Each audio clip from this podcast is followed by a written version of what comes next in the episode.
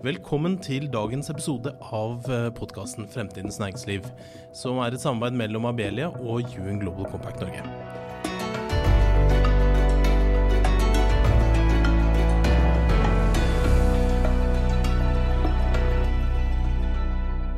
Norge har aldri nådd et nasjonalt klimamål. Men heldigvis går stadig flere bedrifter foran og lover at de skal kutte i utslippene. Men vi er jo avhengig av at selskapene kutter nok. Så hvordan kan vi være sikre på at eh, de løftene ikke bare er eh, grønnvasking, eh, Øystein? Da er det vel sånn at selskaper kan sette vitenskapsbaserte klimamål for å sikre at de kutter nok utslipp, i tråd med Parisavtalen. For å gi en forklaring på hva disse vitenskapsbaserte klimamålene er, eller science-based targets, så har vi da fått med oss footprint-rådgiveren Anne Karin Sæther. Velkommen til oss. Tusen takk, fint å være med. Vi lurer jo på eh, hva eh, dette er. Dette er jo en stor tematikk for oss alle, for hele verden. Dette er vår tids største utfordring, som man sier, og det er ingen tvil om at den selvfølgelig særlig treffer næringslivet. Og det er vel sånn at næringslivet kan kjenne på press fra alle kanter. Det kommer strengere krav fra myndigheter og forbrukere og andre selskaper i eh, verdikjeden. Um, hva er eventuelt fallgrubene når man jobber med denne tem tematikken, eh, Anne Karin, og hva er det som gjør at man bør sikte seg inn mot denne type eh, målsetting?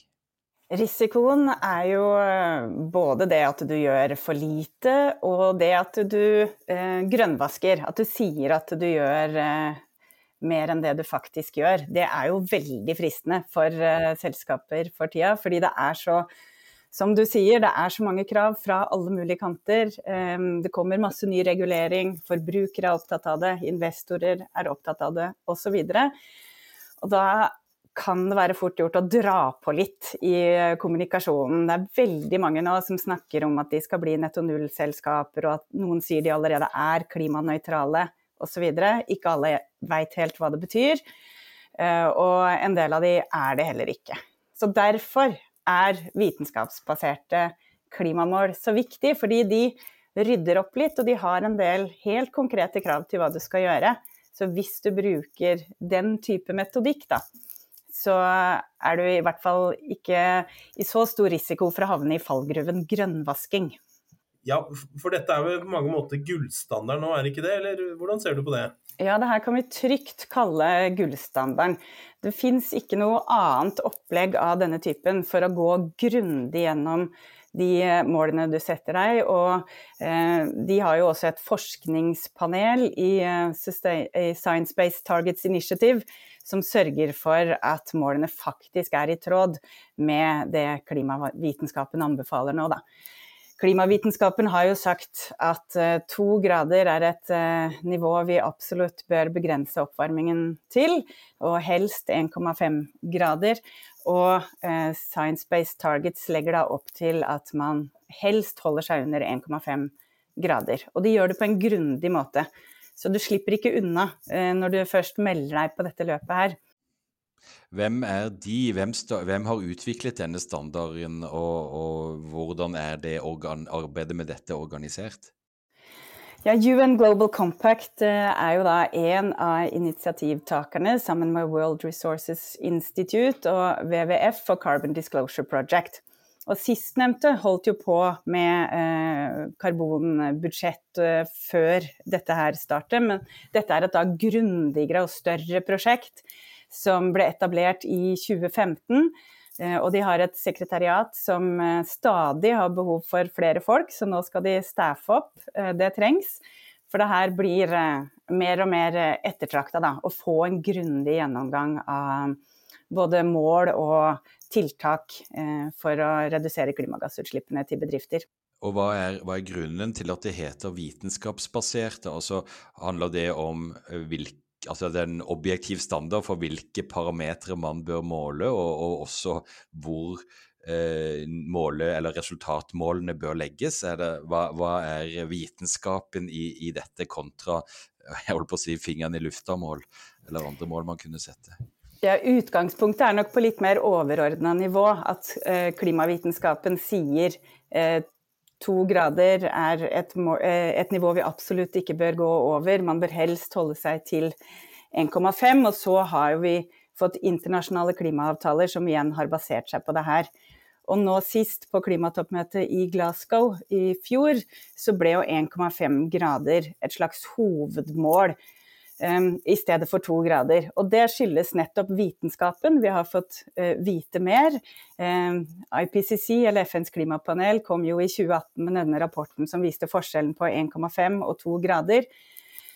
Og det er eh, 1,5 grader, det er ikke noe drømmescenario, men vi bør i hvert fall ha det som eh, mål, fordi det er så veldig stor eh, forskjell. Hvis du kommer opp på to grader, så får du eh, ti millioner flere mennesker som eh, kan miste hjemmene sine. Du har større risiko for matmangel og eh, vannmangel eh, osv.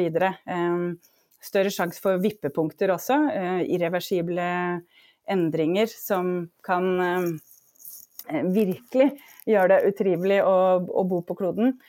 Så det er det det handler om, at man disse eh, At den klimavitenskapen legges til grunn. Da, og så ser forskningspanelet på hva trengs innenfor ulike sektorer eh, for at vi skal nå dette målet. Innenfor energi og kjemisk industri og skog og landbruk osv. Utarbeides da ulike industristandarder på en måte for disse vitenskapsbaserte målene da, innenfor Science Based Targets-initiativet, ikke sant? Ja.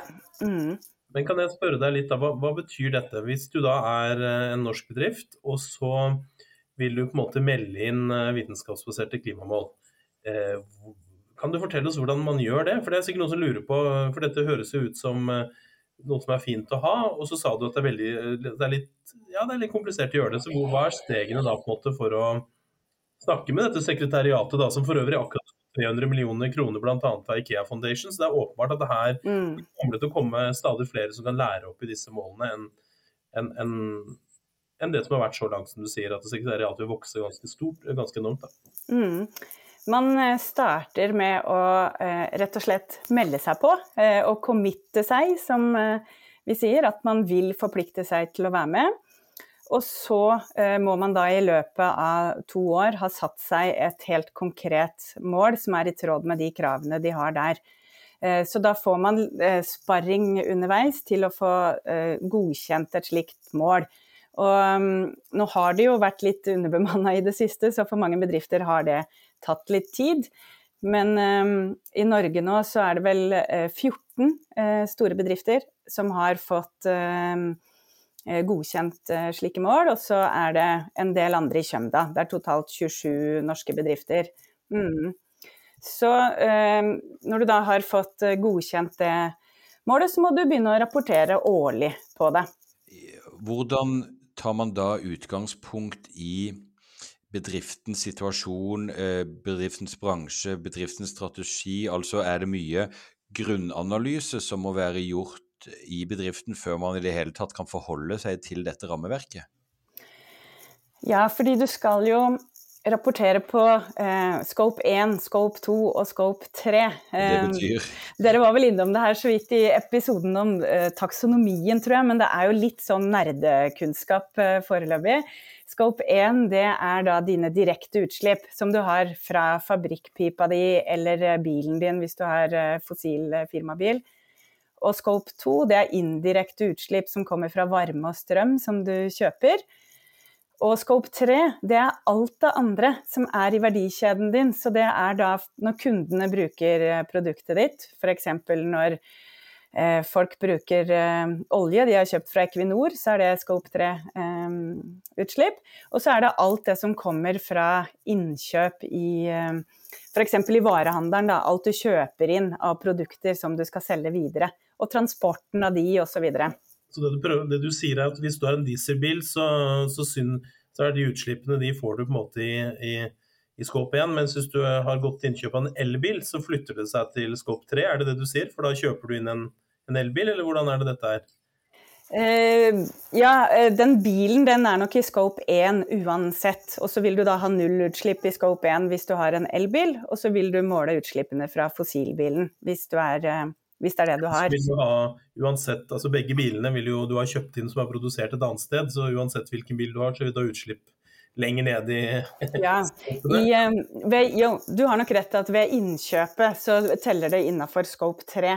eh, fordi det er eh, innkjøp, og så under bruk så teller det i scope 1. Ikke sant. Mm. Og eh, både scope 1 og scope 2 er som regel litt lettere å ha med å gjøre enn eh, scope 3.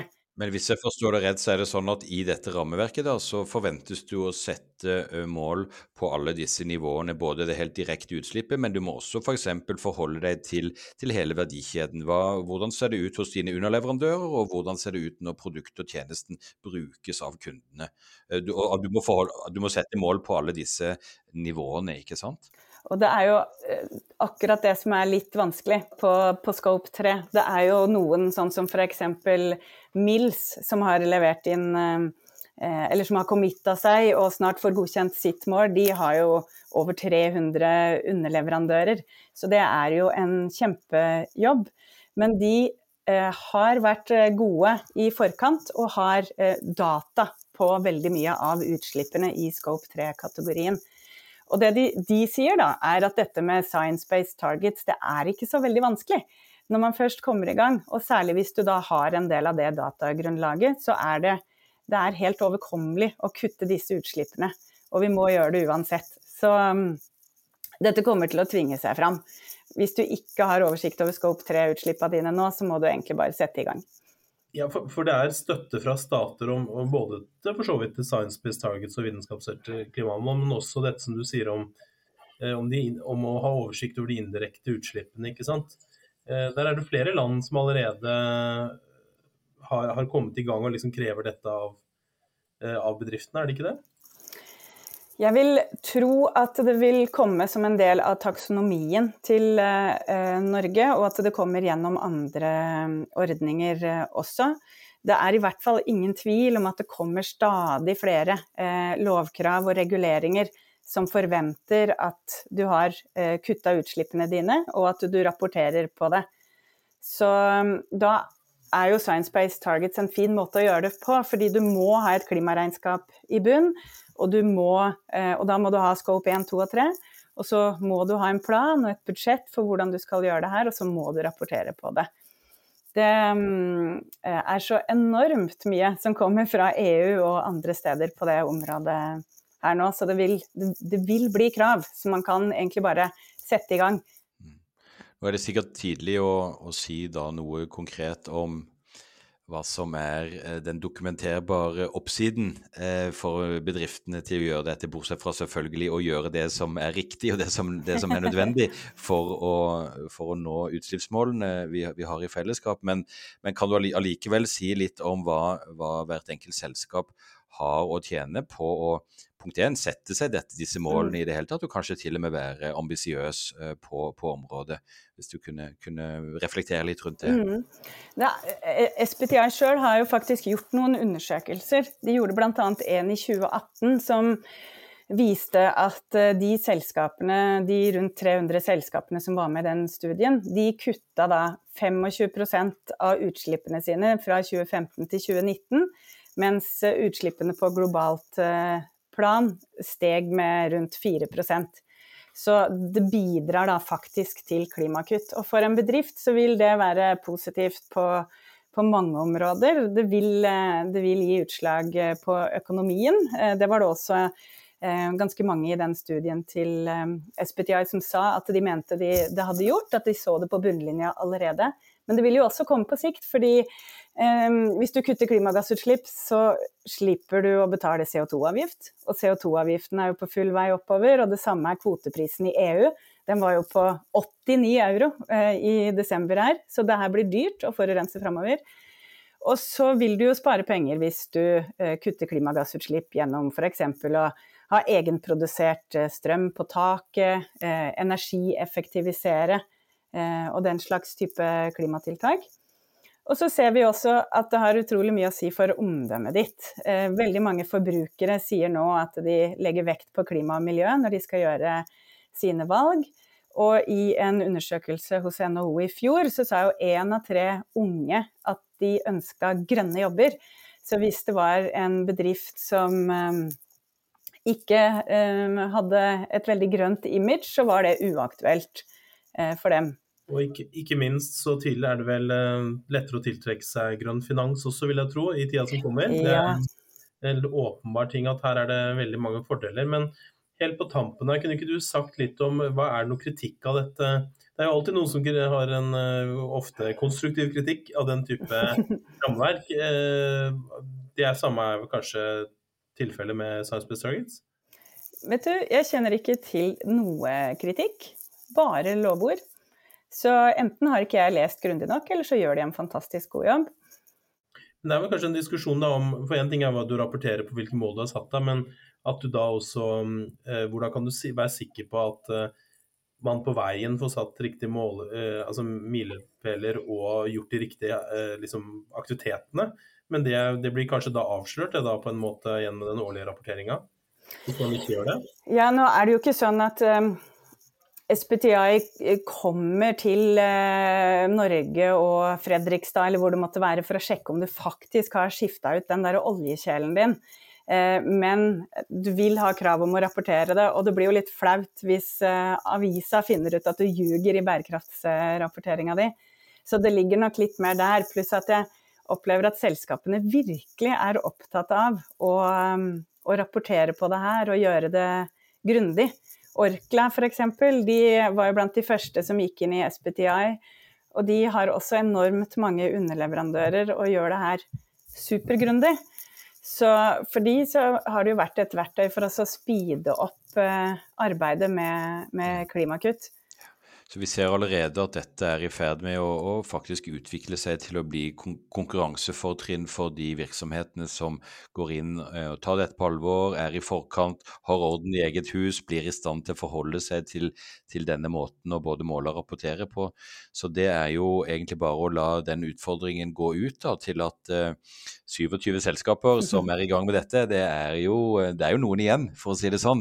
Det burde vært 100 eh, ganger så mange. Ja, minst, for ikke å si 1000. Så, så det, er, eh, det, er, jo veldig spennende. Men dette er jo en av de episodene som, i vår podkastserie som er litt kort, eh, men jeg syns vi fikk gått raskt inn i kjernen av noe veldig viktig og spennende allikevel. Syns du ikke det, Kim? Jo, det syns jeg. Eh, altså, det er helt riktig. Av de 62 143 selskapene med ti ansatte eller flere i Norge, så er det altså 27 som har satt eh, vitenskapsbaserte klimamål. De bør føle seg spesielle hvis de får det til, og hvis de leverer. Eh, men som Øystein sier, vi, vi ser det på tusengangeren. Vi burde hatt 27 000 som gjorde det. Du som lytter her nå er litt over gjennomsnittet modig. Derfor så, så, kan jeg jo da skryte litt av Dette er jo ikke NRK, så det er lov med reklame. Eh, UN Global Compact eh, Norge har jo da kurs i hvordan sette Science Based Target i samarbeid med, eh, med, dyktige aktører som jobber med dette til vanlig. Eh, med, eh, så vi har et opplegg som starter til høsten. Og som, som, da går i et halvt år, hvor man er med på noen samlinger. Så det kan man sjekke ut. Det heter Climate Ambition Accelerator på vår hjemmeside. da. Så med det så tror jeg vi skal takke gjesten, Øystein. Absolutt. Takk skal du ha, Anne Karin Sæther, seniorrådgiver i Footprint. Det var veldig godt å ha en så sterk fagekspertise på plass.